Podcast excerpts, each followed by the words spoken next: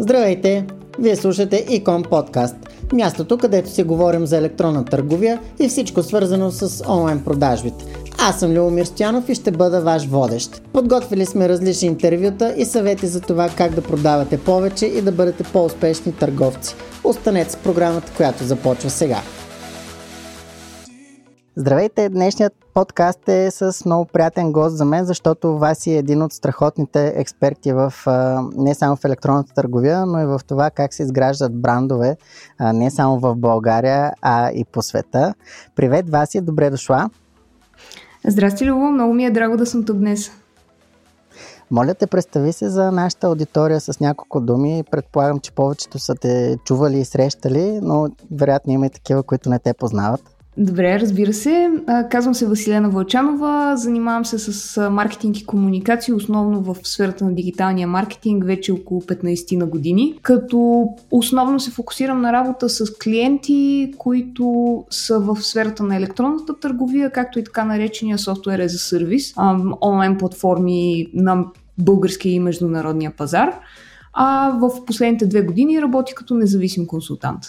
Повода за днешната ни аудиосреща е една лекция, която ти направи наскоро в Content Marketing Institute. Тя беше посветена на това какво е Brand Voice и всъщност по какъв начин компаниите следва да го освоят като практика, да си седнат и да си напишат домашното. Можеш ли да разкажеш повече какво означава това? Аз бях много доволна, честно казано, като човек, който се занимава основно с контент маркетинг, това да бъдеш поканен да представяш а, такава основополагаща тема като а, глас на марката пред една от най-големите световни институции за контент маркетинг експерти беше много голямо удоволствие за мен. А, като цяло а, гласът на марката или тона на марката на български обикновено ги ползвам като взаимозаменими а, фрази. Това е най-накратко казано реалната демонстрация на нашите лични характеристики като бранд. А, това е начина по който ние комуникираме с а, аудиторията, това е начина по който ние представяме нашите продукти, а, това е начина по който всъщност говорим директно на ежедневна база. И важното нещо тук е всъщност този а, тон да е консистентен при а, всяка среща между марката и нейната аудитория. Тоест, ние в момента, в който успеем да си изградим наш а, разпознаваем тон, трябва да го следваме в абсолютно всеки бранд тъчпоинт с нашата аудитория. Накратко, това, което а, представлява гласа на марката от практическа гледна точка е едно описание на това какви са ако да речем тази марка беше реален човек, какви биха били неговите личностни характеристики, по какъв начин той би се би, би взаимодействал с а, хората около себе си и по какъв начин би говорил. И това нещо се разпространява в цялата служба, т.е. в целия офис и когато се избере, всъщност всички служители, независимо дали те са само в офиса, ами въобще всичките, които обслужват компанията, те трябва да следват този тон на войс, нали така? Точно така. А, доста е важно а, да имаме предвид, че в крайна сметка един клиент, когато общува с нас, той а, не си дава сметка дали а, чете маркетингово съдържание в Facebook или говори с Customer Support специалист или вижда съобщение за грешка на вебсайта ни. И всички тези а, различни интеракции, те трябва да следват една обща логика и да се усещат все едно идват от а, една и съща марка, от, от един и същи персонаж, така да го нарека. Е, ние тук тръгваме почваме от последната стъпка, която е реално приложението на, на гласа на бранда. А, реално най-честия начин по който се организира това е в момента, в който вече имаме решен тон на voice, т.е. имаме характеристиките, които искаме ние да, да представяме публично. Създаваме някаква форма на гайдлайни за това какъв е стила на комуникация, които се разпространяват вече вътрешно в компанията. И е важно те да стигнат до всеки човек, който има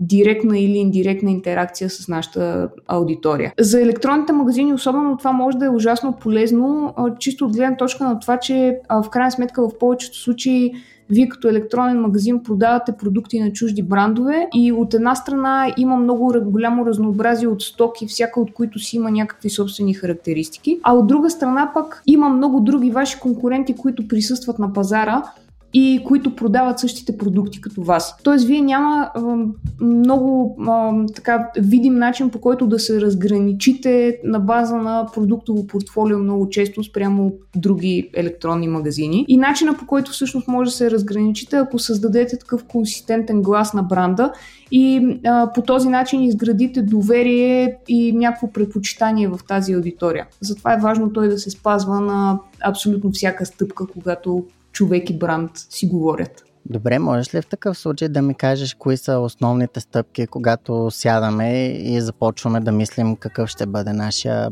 тон of voice? Обикновено а, нещата, които можем да вземем предвид тук са няколко. А, първо хубаво е да сме наясно с това какво на нас като организация ни е комфортно. А, в крайна сметка всеки бизнес е изграден от някакви индивиди вътре, индивиди, които много често имат някакви сходни интереси, сходни дори лични характеристики и така нататък. В този ред на мисли хубаво е бранда все пак да не изглежда като нещо, което е изцяло странично от екипа. Тоест той не трябва да е като някаква карнавална маска, която се налага всеки ден да си слагаме на лицето, защото а, това прави много по-трудно неговото следване. Ако ти си по принцип интровертен и много структуриран човек, който а, говори в а, пълни изречения и с много детайл, на теб би ти било много сложно ежедневно да трябва да се представиш по някакъв различен начин на публиката. Затова първото място, където обръщаме внимание всъщност е един поглед навътре към компанията.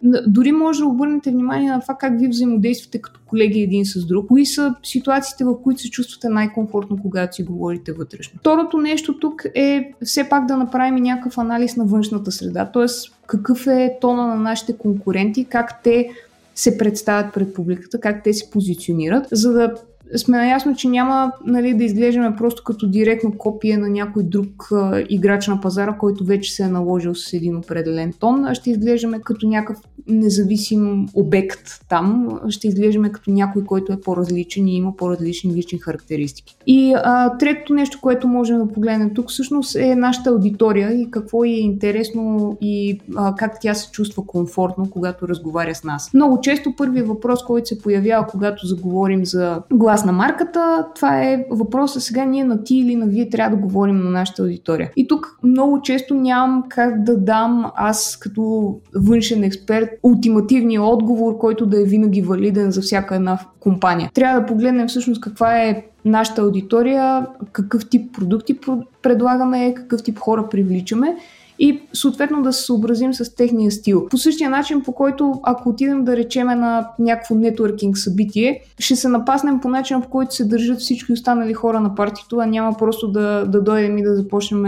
да речем, говорим супер фамилиарно с абсолютно всеки човек там на място. Альтернативно, нали, пък ако продаваме сникърси за тинейджери, най-вероятно тона ни ще е най-да по-неформален, можем да си позволим малко повече шеги в комуникацията, можем да да си позволим малко по-така директно отношение към тях и това няма да е никакъв проблем. По принцип има е, една доста голяма серия от различни упражнения, които можете да направите заедно с вашия екип, така че да дефинирате всъщност как трябва да изглежда и да звучи вашия бранд. Аз в блога ми имам един пост, който доста детално ги описва отделните упражнения. Можем да сложим линк най-вероятно към материалите от епизода и по този начин вече да поговорим и малко по-конкретно за тях. Но там идеята отново е това, вие като екип заедно да вземете такова решение. Т.е. то да не се спуска от един човек, който е решил, че марката трябва да изглежда по един супер определен начин, който е много далече от нашата аудитория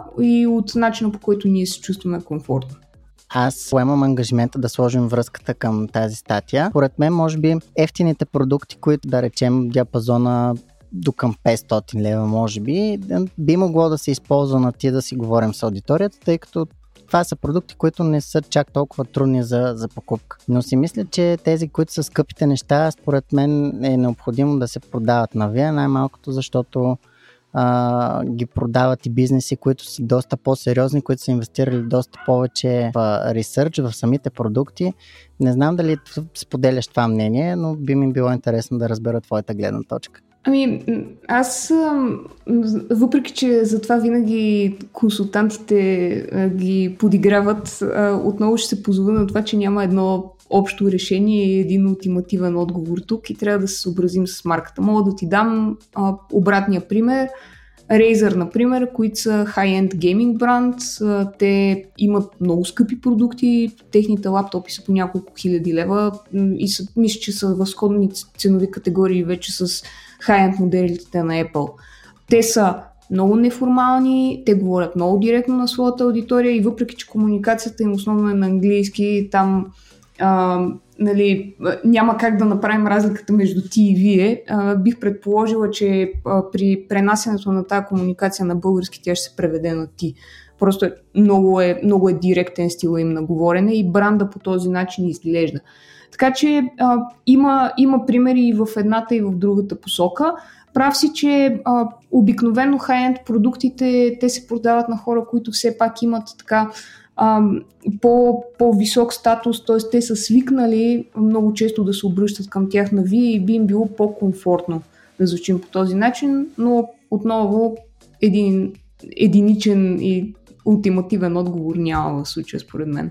Да, да. И това, което ти спомена малко по-рано, че всъщност аудиторията е по-скоро, може би нейната демография също има огромно значение върху това нещо, защото когато говорим на тинейджари, нали, сещаш се за вафлата с поко, хей, човече, и така нататък. А пък ако са по-възрастни, според мен, нашите купувачи, там също, също трябва да Абсолютно, да.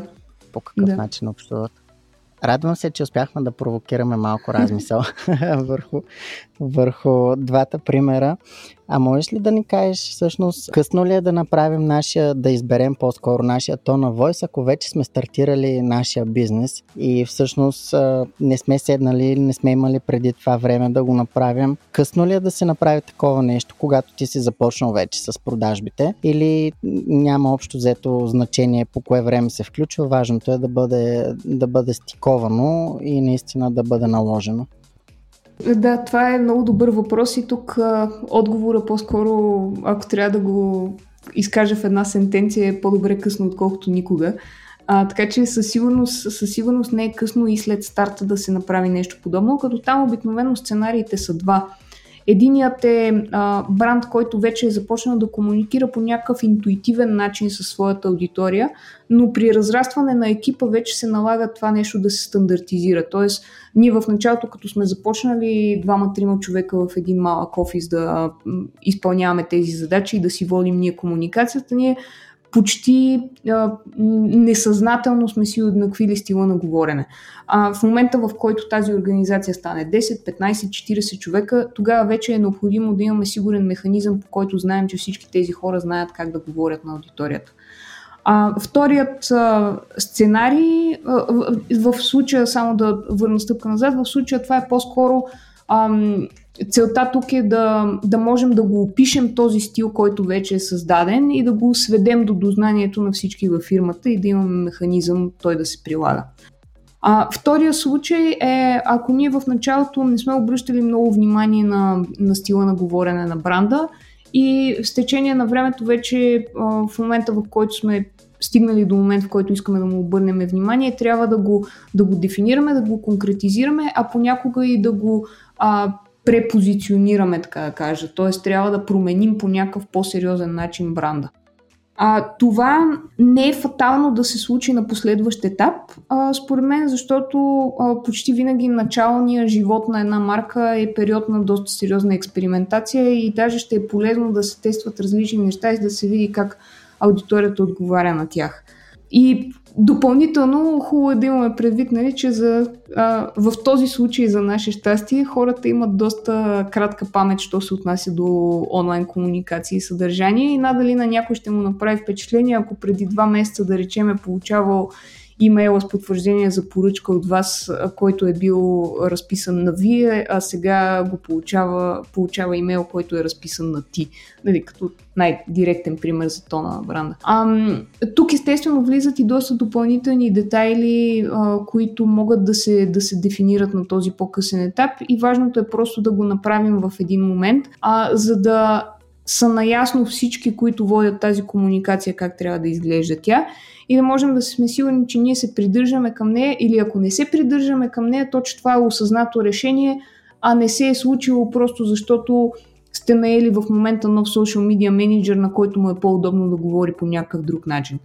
Най-опасното нещо са тези непланирани промени в тона на бранда, които го правят да изглежда почти шизофренен. Той започва да не изглежда като една марка, като просто а, механичен сбор от индивидуални хора, които работят вътре и постват някаква форма на комуникация, без тя да е стикована. Смяташ ли, че е добре във фирмата да има един човек, който да, да следи за това нещо и да е запознат с марката? Ти сега примера, който даде с това, че може да си сменяме във времето маркетинг агенцията. Всъщност, когато възлагаме на външни изпълнители някаква част от дейността, свързана с social media, с email маркетинга и така нататък, според мен би трябвало да има един човек, който да отговаря за това нещо и да е винаги в час какво се следва. Ти мислиш ли, че това е добър съвет? Абсолютно. Тук идва и ролята на тази, на това документиране на, на гласа на нашия бранд.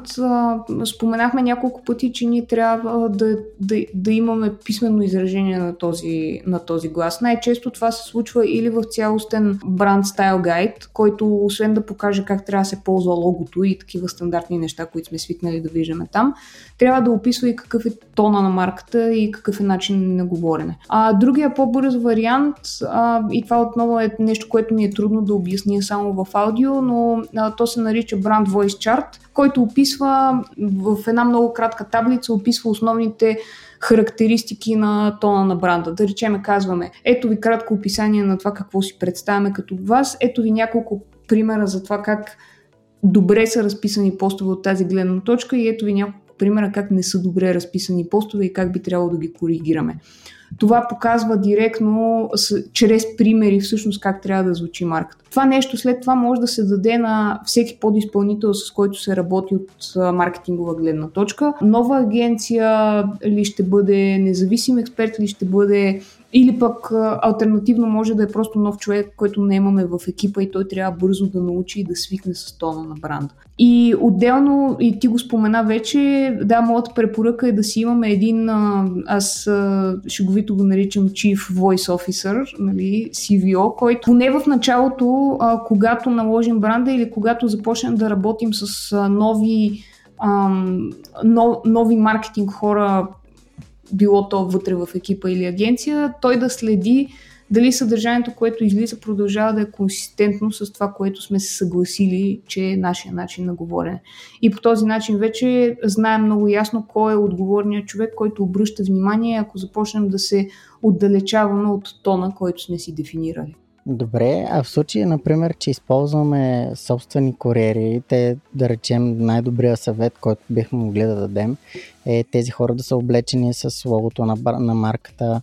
А, те също би следвало да го следват този тон voice, нали така? Да, а, тук вече а, нещата са на, на доста гранулярно ниво. В крайна сметка, нали, дори ако бранда ни е много забавен и много функи, нали? Най-вероятно куриерите няма все пак като отворят вратата на човека да му дадат хай-файв и по този начин да му доставят пратката, нали? Защото там отново трябва да се съобразиме с конвенцията на това какво хората очакват.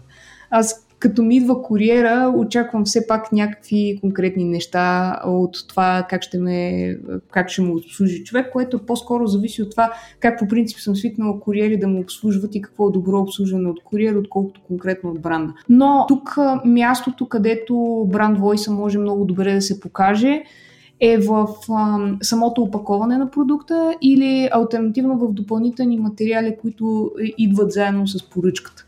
Нали, ако вътре имате малка картичка с кратко лично послание от бранда към новия потребител, това може да е начин по който вие а, продължавате тази консистентна бранд комуникация и в момента на получаване и отваряне на поръчката, а, без това все пак да изглежда по някакъв неочакван начин а, от гледна точка на това, което сме свикнали да виждаме от куриери. Това беше много добър анализ, защото аз си спомням, бях си поръчал нещо супер ефтино беше от AliExpress. А пакетчето беше едно никакво, обаче вътре имаше малка бележка. Благодарим ви, че сте наш клиент, нали, с една усмивчица, което ме усмихна, макар и този продукт да, да не е скъп. Просто беше някакъв готин жест, който а, хората бяха направили. И ти благодаря също, че спомена, че чрез опаковката и чрез съдържанието на самия пакет, който изпращаме, можем да, да повлияем положително върху това как не възприемат клиентите, защото все пак то на Voice е това как клиентите възприемат нас, може би. Поне аз така най- най-лесно би го обяснил. По какъв начин изглеждаме в очите на нашите клиенти. Да, това е, това е определено много добро обобщение. Много ти благодаря, Васи. Ако имаш нещо, което да посъветваш нашите слушатели в момента, какво би било то? Ако продължаваме да говорим за, в контекста на, на брандинг и, и глас на марката, тук съвета ми е наистина отделете време и внимание на това да се най-малкото да се диференцирате от останалите, като естествено това не трябва да е самоцелно. Нали, на най-лесният начин, ако сега изляза навън до магазина да се диференцирам от всички останали на улицата, ще бъде да си обуя белето върху гащите, но това може би не е най-добрият начин. Така че нека отделим време на това да се диференцираме с конкретна идея и по начин, който всъщност дългосрочно ще ни служи. Много ми хареса този пример. Кажи по какъв начин хората могат да се свържат с теб. Аз после ще сложа контактите в а, епизода. Супер. Ами най-директният начин е просто да отворят а, сайта ми вълчанова.mi ми и там а, са линкнати всичките ми social media акаунти или альтернативно ще се радвам да се свържем заедно в LinkedIn и да продължим разговора там. Много ти благодаря за днешният разговор. И аз много благодаря за участието и се надявам скоро отново да имаме възможност да се срещаме и на събития на живо.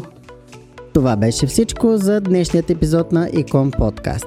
Следете ни в социалните мрежи, като напишете Икон Конгрес в Facebook, YouTube и Instagram или като напишете Икон Подкаст във вашата платформа за подкасти. Аз бях Леомир Стянов и ви пожелавам повече продажби. До скоро!